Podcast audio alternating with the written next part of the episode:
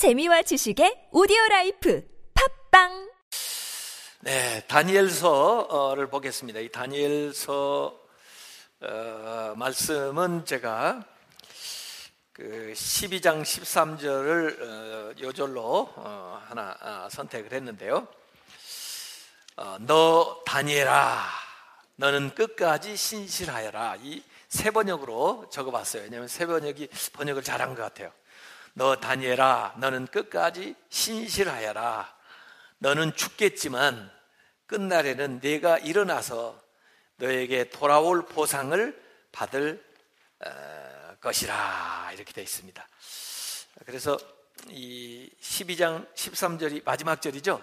어, 그래서 저도 책을 읽을 때 어, 시간이 없으면 항상 제일 앞에 읽고 제일 마지막 읽고 아, 그리고 중간은 아, 대충 짐작하고 어, 넘겨보고 그리고는 이제 다 읽었다 이렇게 할 때도 있어요. 어, 그래서 우선 마지막 절을 읽어두면 안전한 겁니다. 아, 그래서 너는 끝까지 신실하여라 이렇게 에, 얘기를 했습니다. 이 다니엘서에 여러 가지 에, 이야기들이 나오는데 어, 견뎌야 되는 거예요. 에, 인내하면서 마지막까지 잘 견뎌내라 하는 그런 얘기입니다. 그 에스겔서하고 이 다니엘 다니엘서하고 예, 그이 두 책은 어, 특징이 있죠. 예, 이 바벨론에서 어, 기록한 것들인데 어, 에스겔은 그 바벨론 포로 생활 전반기에 그리고 음, 다니엘은 어, 포로기 후반기에 예, 이렇게 사람들에게 어, 그 특별히 이제 포로로 잡혀와 있는 사람들에게 용기와 소망을 불어넣는 그런 내용들로 되어 있습니다. 이 다니엘서는 12장으로 되어 있죠. 근데 원래 우리가 그 대예언서 그러면 왜 대예언서라고 그랬어요? 분량이 좀 더 많으니까 대예언서고 소예언서는 분량이 좀 적으니까 소예언서라 그랬는데 다니엘은 12장이고 호세아는 몇 장이에요? 호세아는 14장이에요. 그렇죠? 아, 그런데 왜 호세아를 대예언서라고 하고 다니엘을 소예언서라고 해야지 어, 다니엘을 대예언서라고 합니까? 어, 절수가 더 많아서 어쨌든 분량이 더 많아요. 어, 그래서 장은 어, 호세아서가 더 많지만 어, 이 다니엘서가 더 좀 길다. 아, 이제 그렇게 생각을 하시면 되겠어요. 이 다니엘서가 좀 재밌는 게두 음, 가지 언어로 써야 했어요. 두 가지 언어.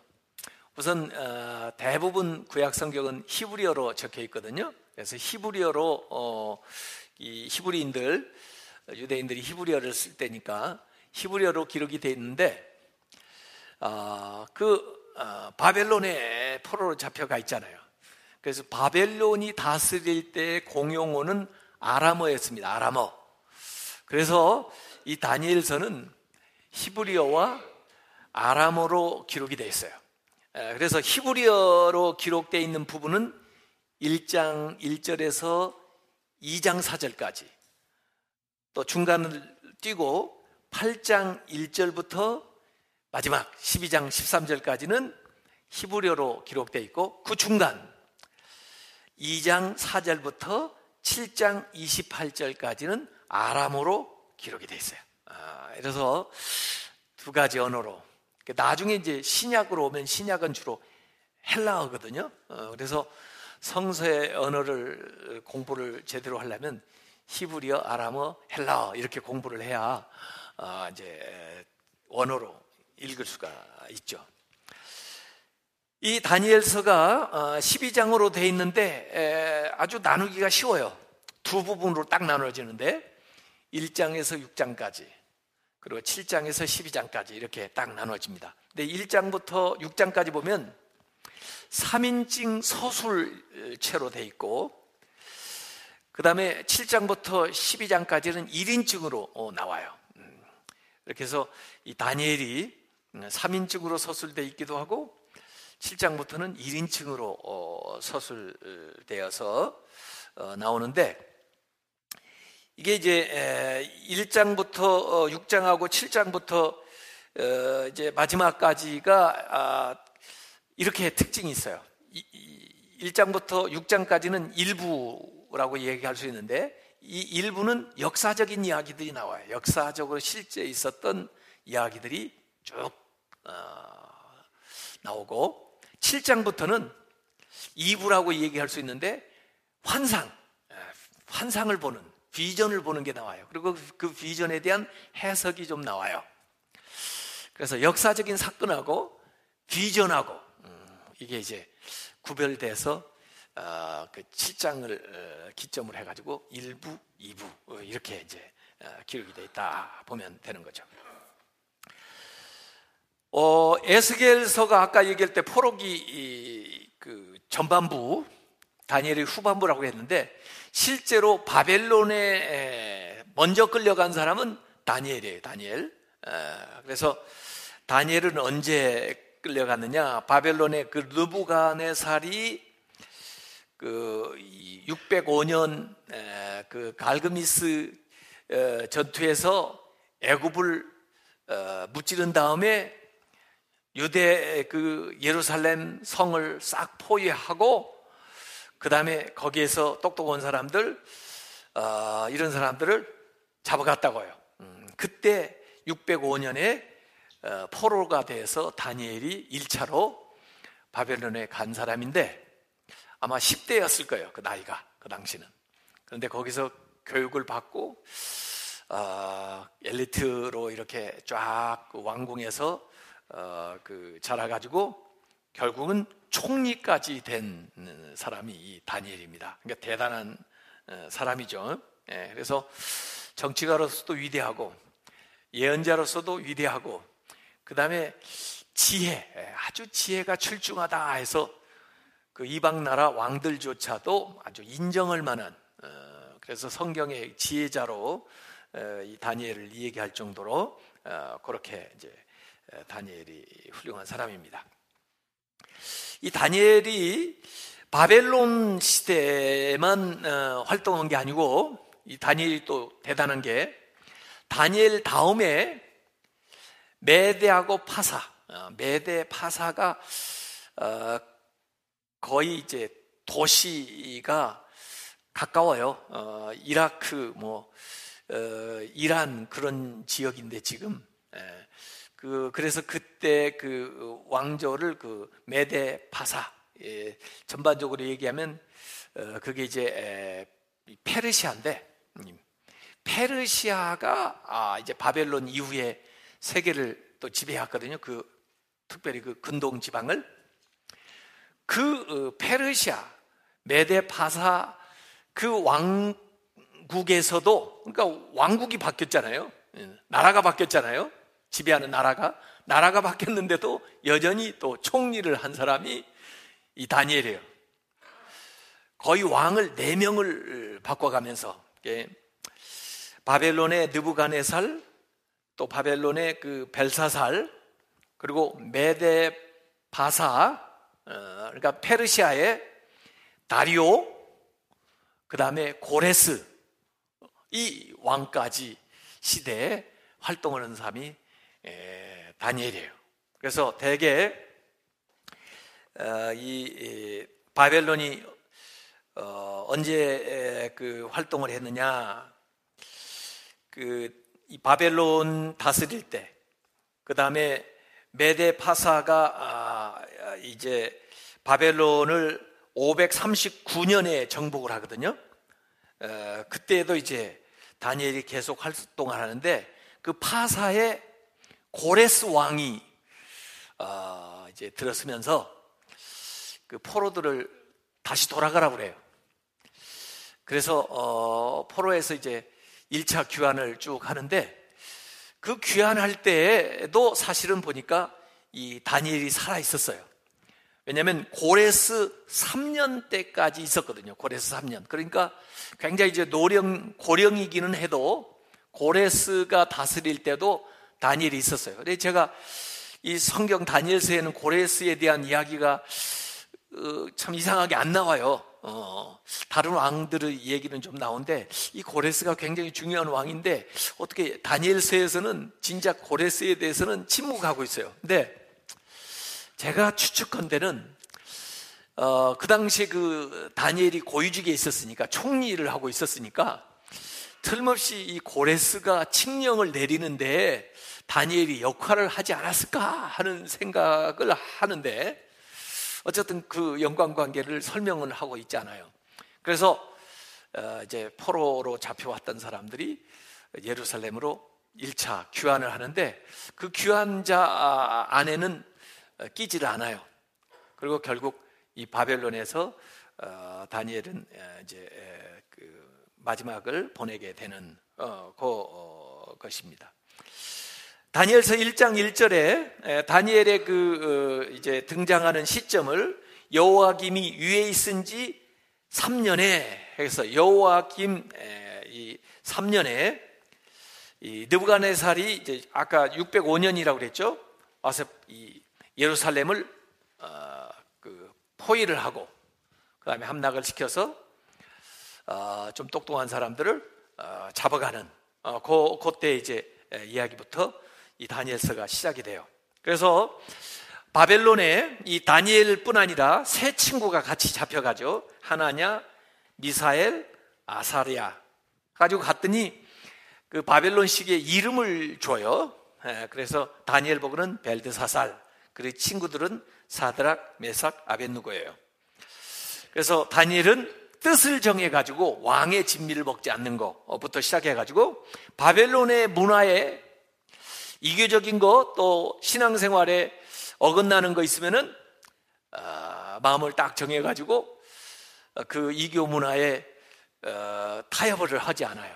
음, 그래서 우상 숭배하는 것이라든지 또 음식 문제뿐 아니라 뭐 기도하는 습관을 지켜나간다든지 뭐 이런 음, 것들을 어, 이제 해 나가면서 어려움도 당하지만 그 어려움 가운데서 하나님이 어떻게 역사하시는 것을 그 이방 사람들 왕 앞에 분명히 보여주면서 하나님이 살아계신 것을 증명하고 그 다음에 자기들이 하나님의 사람인 것을 드러내는 그런 사건들이 거기에 쭉 나옵니다. 그래서 풀묵불에 들어갔다도 사자 나오고 그 바사 왕 그 다리오 시절에는 사자굴에 들어갔다가도 어, 사자 나오는 어, 그 얘기들이 아마 다니엘서에서는 우리한테 굉장히 유명한 이야기죠.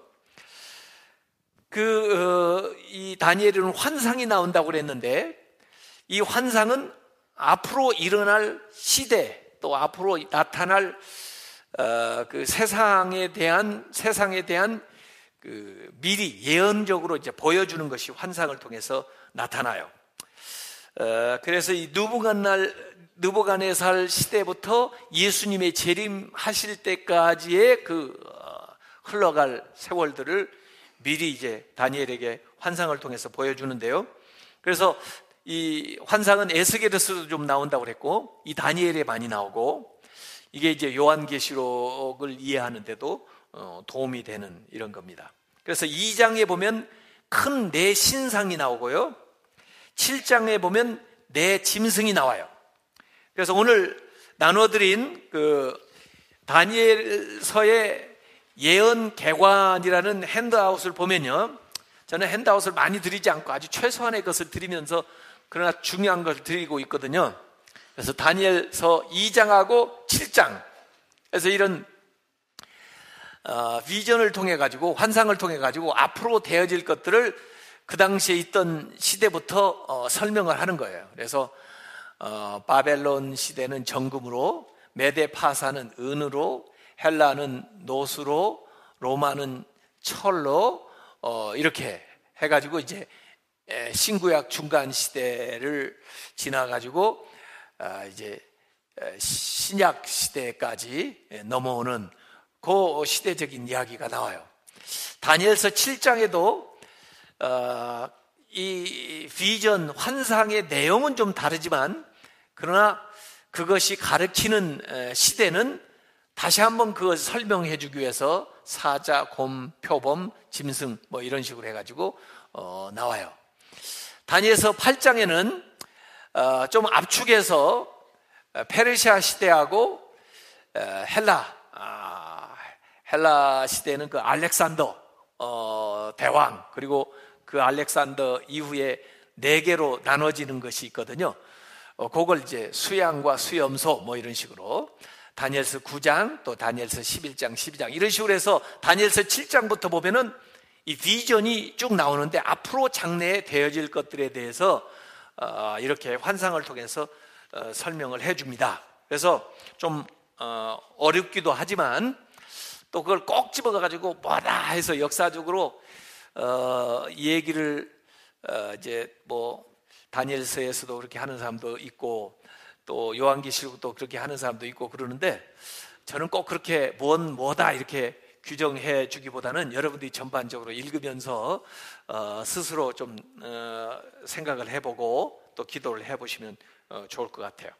자, 그래서 아까 얘기한 대로 일부는 역사적인 사실을 서술하고 있는데 다니엘과 그 친구들이 어떻게 그 바벨론에 갔으며 거기서 어떻게 믿음을 지켰는지 거기 느부갓네살 왕의 이제 꿈을 해몽하는 이야기를 통해서 앞으로 전개될 세계 역사가 머리로부터 시작돼 가지고 순금, 그 가슴과 두 팔은 은, 배와 넓적 다리는 놋, 종아리는 쇠, 발은 쇠와 진흙으로 구성된 이런 어, 거기에다가 뜨인 돌, 어, 이 예수 그리스도를 상징하는데 그게 날아와서 그걸 무너뜨리는 그 어, 이제 비전을 보는 음, 이야기가 거기 나와요. 그래서 바벨론 시대, 메데어 파사 시대, 그리고 헬라 아, 그리스 시대, 로마 시대, 그리고 예수 그리스도와 교회의 이 역사를 그 비전을 통해서 보여주는 것.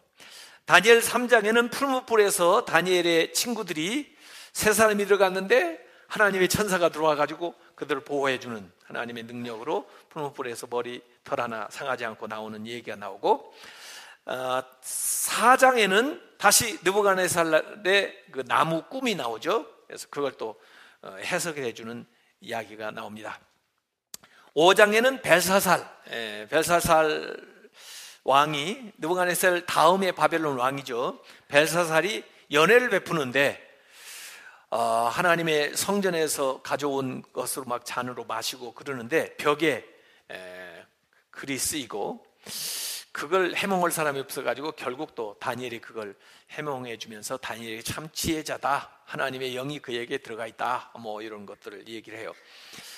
어, 그래서 대개 요셉도 꿈을 해몽해 주면서 애굽에서 중요한 지위에 올라가게 되는데 다니엘도 역시 바벨론의 포로로 잡혀와 있지만 어, 꿈을 해몽을 하고 또 그 글을 해몽을 해주는 해석을 해주는 이런 일들을 통해서 어, 그의 지혜 또 하나님의 능력을 인정받아 가지고 어, 이제 좋은 자리에 나아가는 그런 얘기가 나옵니다.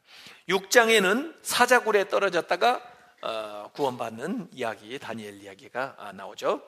2부 환상 7장에는 내 짐승 환상이 나오고요. 아까 내 짐승이라는 것은 내 시대인데 바벨론, 그 다음에 메디아 바사, 헬라, 로마 이, 이 시대죠.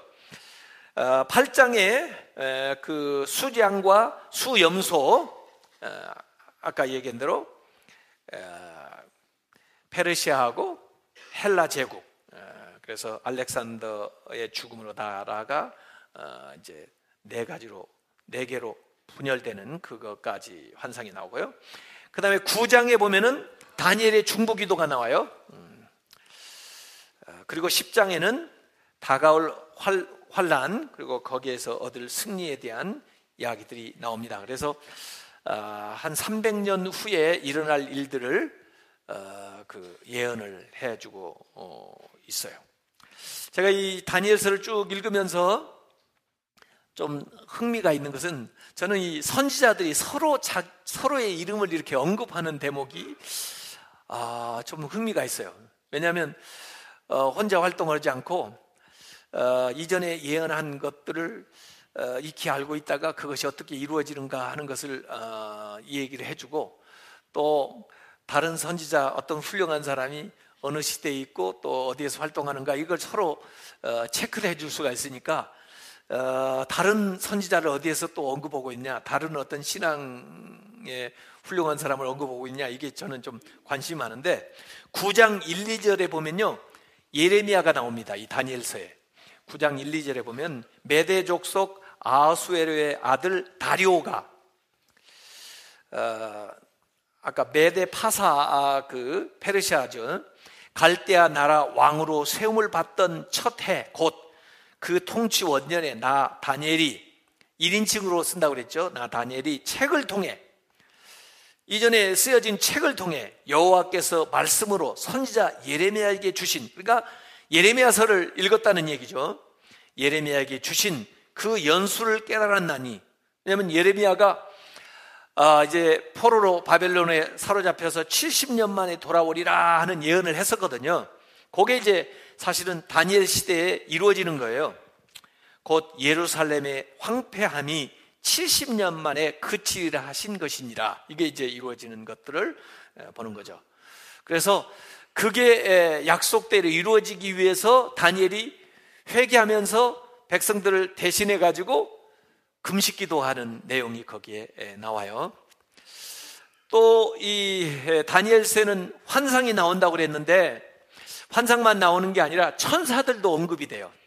그래서 우리가 잘 알고 있는 천사 가운데 가브리엘 천사하고 미가엘 천사가 있는데 이 가브리엘 천사, 미가엘 천사가 여기 이제 환상 음, 음, 그 부분에 나옵니다. 8장, 10장, 12장에 그 천사들이 등장을 해서 다니엘하고 대화하는 내용들이 나와요.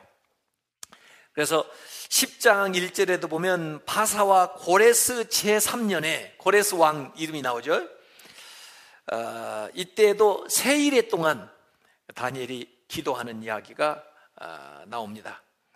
11장에 보면 페르시아가 그리스에 의해서 멸망될 것을 미리 예언하고 2절에 또 그 그리스가 네 개의 왕국으로 분열될 것을 3, 4절에 미리 예언을 하고 있고 그 다음에 이제 신구약 중간사가 쭉 나오죠. 그래서 이 모든 역사의 주관자가 하나님이시다.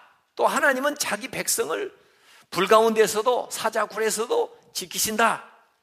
그리고 이 세상의 많은 일들을 통해서 하나님은 하나님의 영광을 드러내신다 하는 것을 이 다니엘서는 얘기를 하고 있어요.